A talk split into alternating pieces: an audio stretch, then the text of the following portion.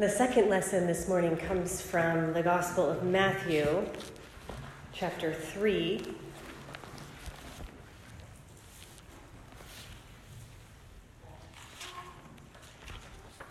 Wait, I think it's chapter 1, actually. Yeah, 3 is coming later. Chapter 1, verses 18 to 25. Hear the word of the Lord. Now the birth of Jesus the Messiah took place in this way. When his mother Mary had been engaged to Joseph, but before they lived together, she was found to be with child from the Holy Spirit. And her husband, Joseph, being a righteous man and unwilling to expose her to public disgrace, planned to dismiss her quietly. But just when he had resolved to do this, an angel of the Lord appeared to him in a dream and said, "Joseph, son of David, do not be afraid to take Mary as your wife, for the child conceived in her is from the Holy Spirit. And she will bear a son, and you are to name him Jesus, for he will save his people from their sins."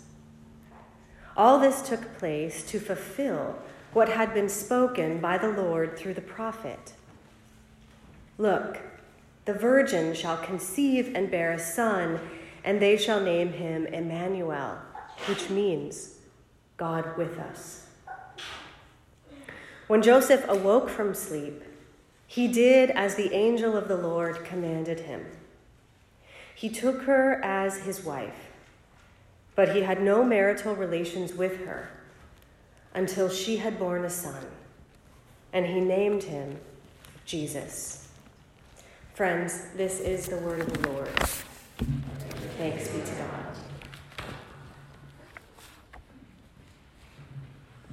God.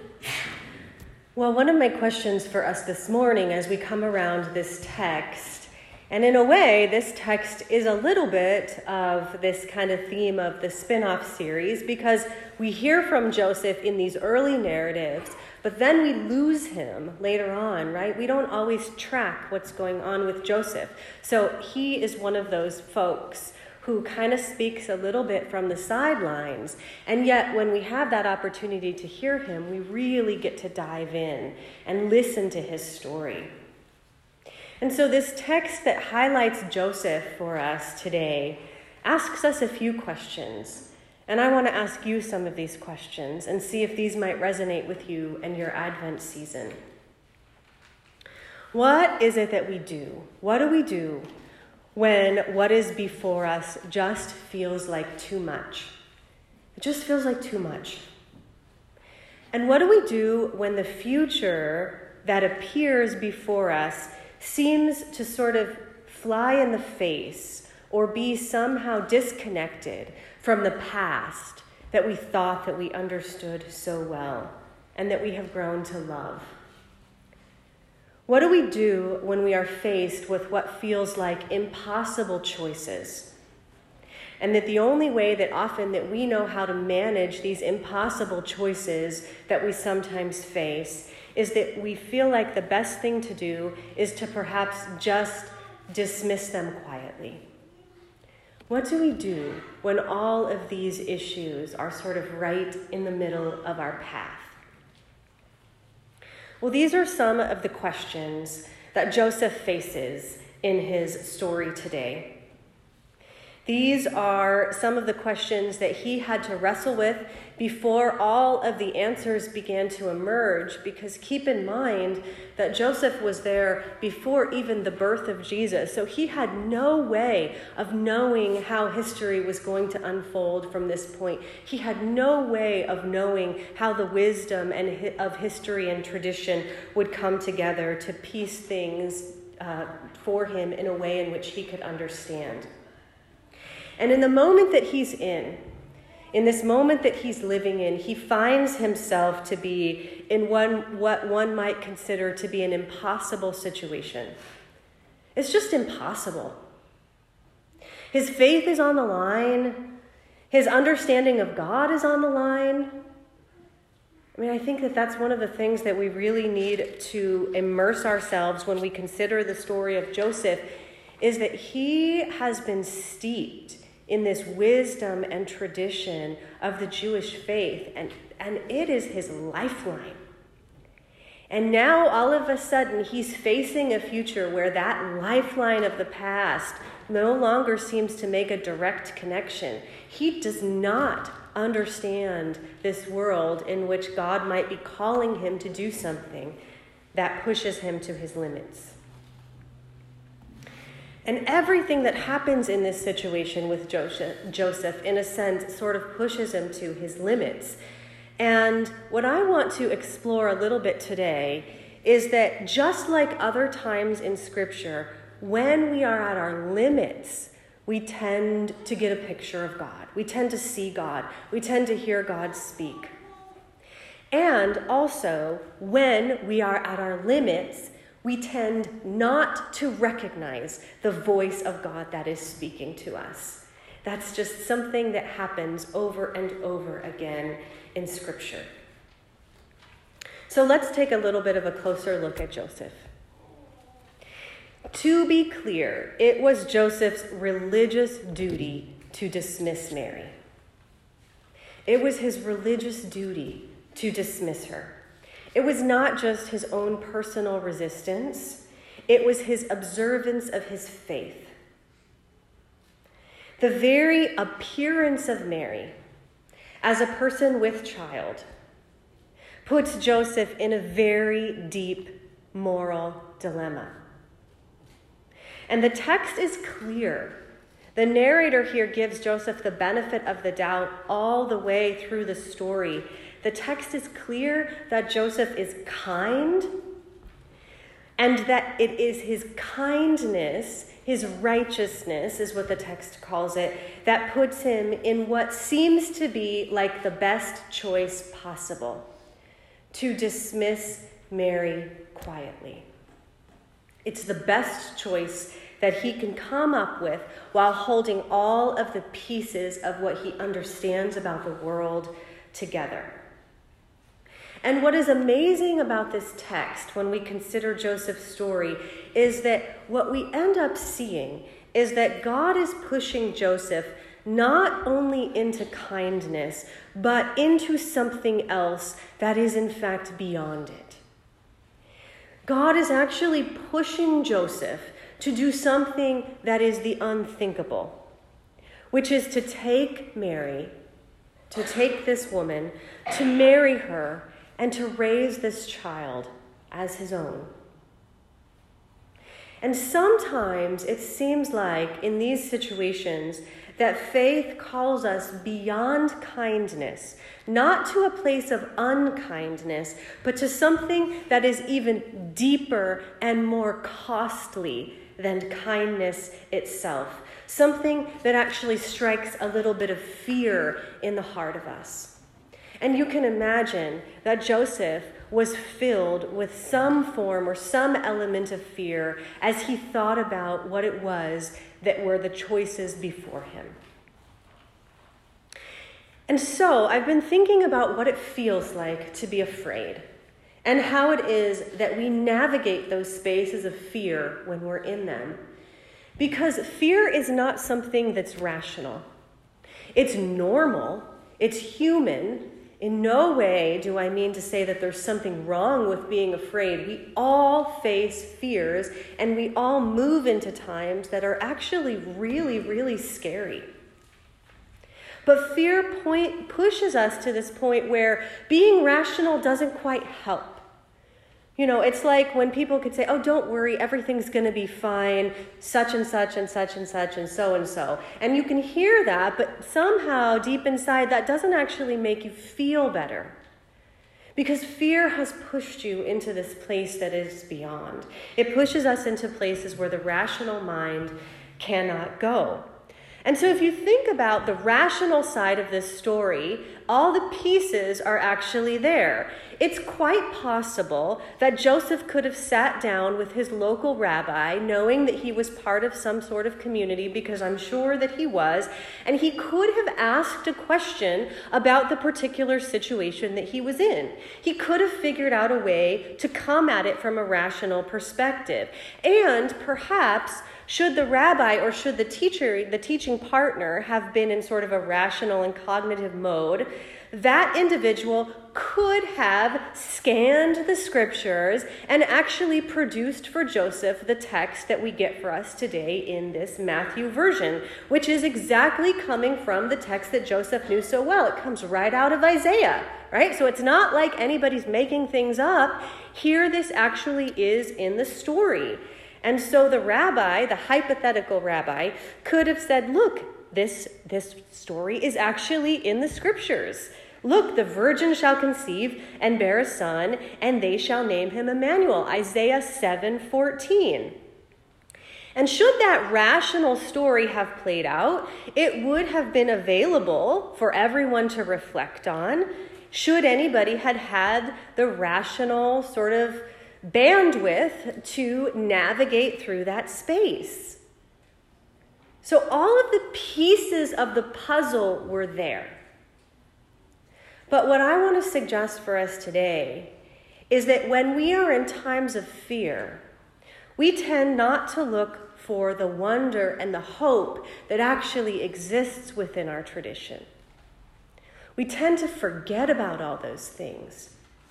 And instead, we tend to clamp down on what we know best, which, by the way, what all of us know best, including myself, is just one part of this story, right?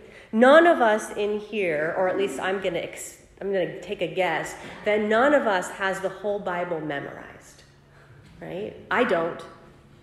I spent a lot of time with this book in my life, and I still don't have the whole thing memorized.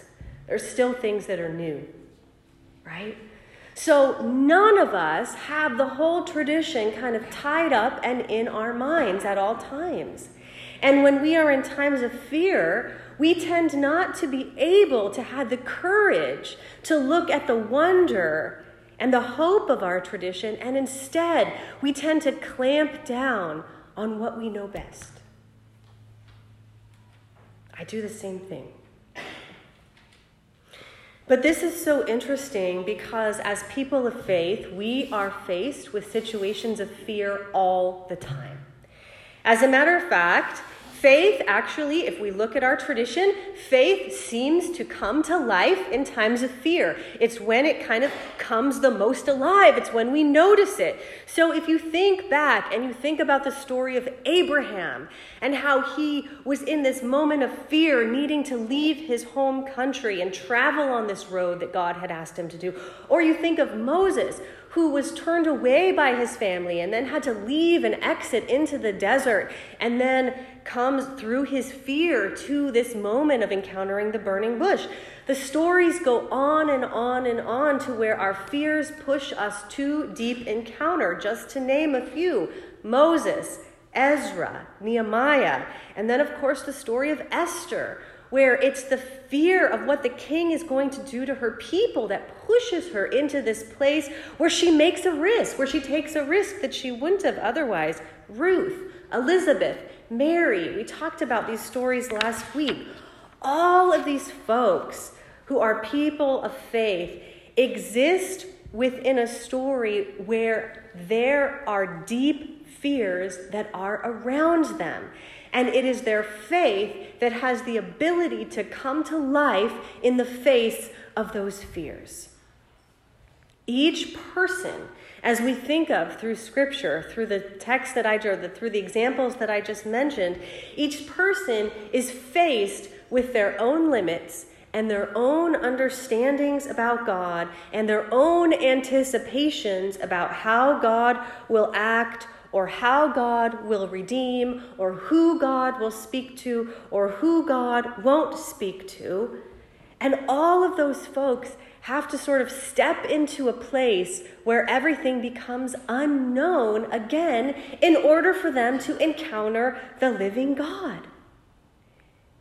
They come to those moments of discovery because they are illustrating that we actually find faith through facing our fears. We see something new about who God is. Faith has the capacity to tell its story because in moments that we've seen it, it illustrates that it is bigger than fear. It is bigger than fear. And so, we've talked about how all of the cognitive and rational pieces were a part of the Joseph story, but how does Joseph actually hear the voice of God? Not through the cognitive, rational side, right? He hears him through a dream. And it's not because all the pieces weren't in place. It's because when we're afraid, we need something that matches our fear in this place of sort of wild possibility. So he hears him through a dream. It comes as the messenger of the Lord, letting him know that in fact, his tradition is behind him, that the text is more complex than it seems, and that, although the angel doesn't say this, in stating that there is the verse in Isaiah, what the angel also affirms is that, yes, Joseph, we know that you know about the text in Deuteronomy, which you are following, to not support this woman in any way. But don't forget, there's not just Deuteronomy, there's Isaiah. And so the invitation is for Joseph not to leave his tradition behind, but in fact, to figure out how to take it boldly into the future. To take it to a place that he thought he, in fact, could not take it before. To take it to a place where he moves beyond kindness and he doesn't dismiss Mary.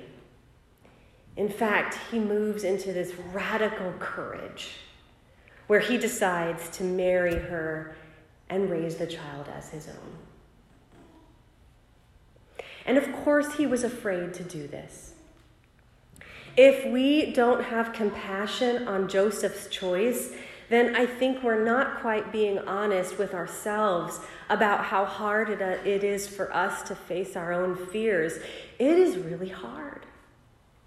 And we need so many different pieces in order to be able to navigate our way through them. We need messengers to help us. We need things that are cognitive, and then we need things that are fantastical. We need to be sort of hearing it from all different sides of what it means to be human in order to figure out how to move from simple kindness into radical courage. And the good news is that God speaks. God speaks to Joseph. God speaks to us. God speaks to all the people in all of the different ways. And in this speaking, God stabilizes us and helps us to see that we aren't moving into a crazy new location. In fact, maybe some of us, the suspicions or some of the callings or some of the things that we're feeling stirred up to do are actually in the tradition. We just have not yet been able to see them. And so, in doing that, we have the opportunity to come to a deeper trust of our own sacred texts and how deeply we need that in our context today, to be able to boldly look within our culture and say, we're not going to just dismiss the Bible as something which doesn't have a voice within the world that we're navigating. In fact, its voice is more bold and courageous than we have dared to believe before. Right? And that's the promise of our text today. That's part of the story of Joseph. I want to finish by talking about that one verse in Isaiah. They shall name him Emmanuel, which means God with us. You know, we're going to keep hearing that text. It's such an important part of our story. We see that language in and around all through the Christmas season. Emmanuel. And I'm fascinated. I looked this text up today, as I often do when I'm getting ready to preach, and looked up the word that's used not just for Emmanuel, but the connection, the preposition that links these two items, God and us. Because it's God with us, right? The preposition is in the middle, with. And one of the things that I learned is that with preposition has a slightly deeper meaning than we know and experience it here in our English language. It's not just an addition. So, for example, I can be in the same room with these stars that are above me. They can be with me in the same room, right? But my presence with these stars or with anything within this building doesn't imply that there is a change in me because we have been in the same place. It simply notes that we are together. Well, the with that's used in this context is different. It implies that once the interaction has happened, once the partnering, the joining has come together, that there is a change that will happen so that you can never go back to the previous set before you have been joined, right? It implies that both parties have been changed for the future. And so when we say that God is with us, we are not saying that God is in the same room with us, like we can be in the same room with our refrigerator, right? That's too deficient. It's an anemic way of looking at it. When we are saying that God is with us, we are saying that there is a joining together that results in a different way of being after that joining has happened. There is a radical shift. And so when Joseph hears this word, God with us, is he going to understand all that? Maybe not. But as he moves into this promise, he will begin to experience it. And then pass on the witness that we can experience today. That God is with us. With us. And it's been there from the very beginning.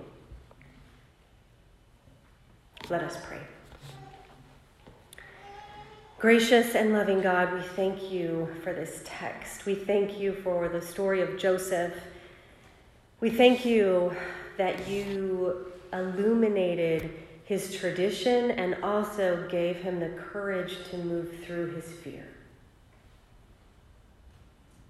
We ask that you would do the same with us in every part of our life.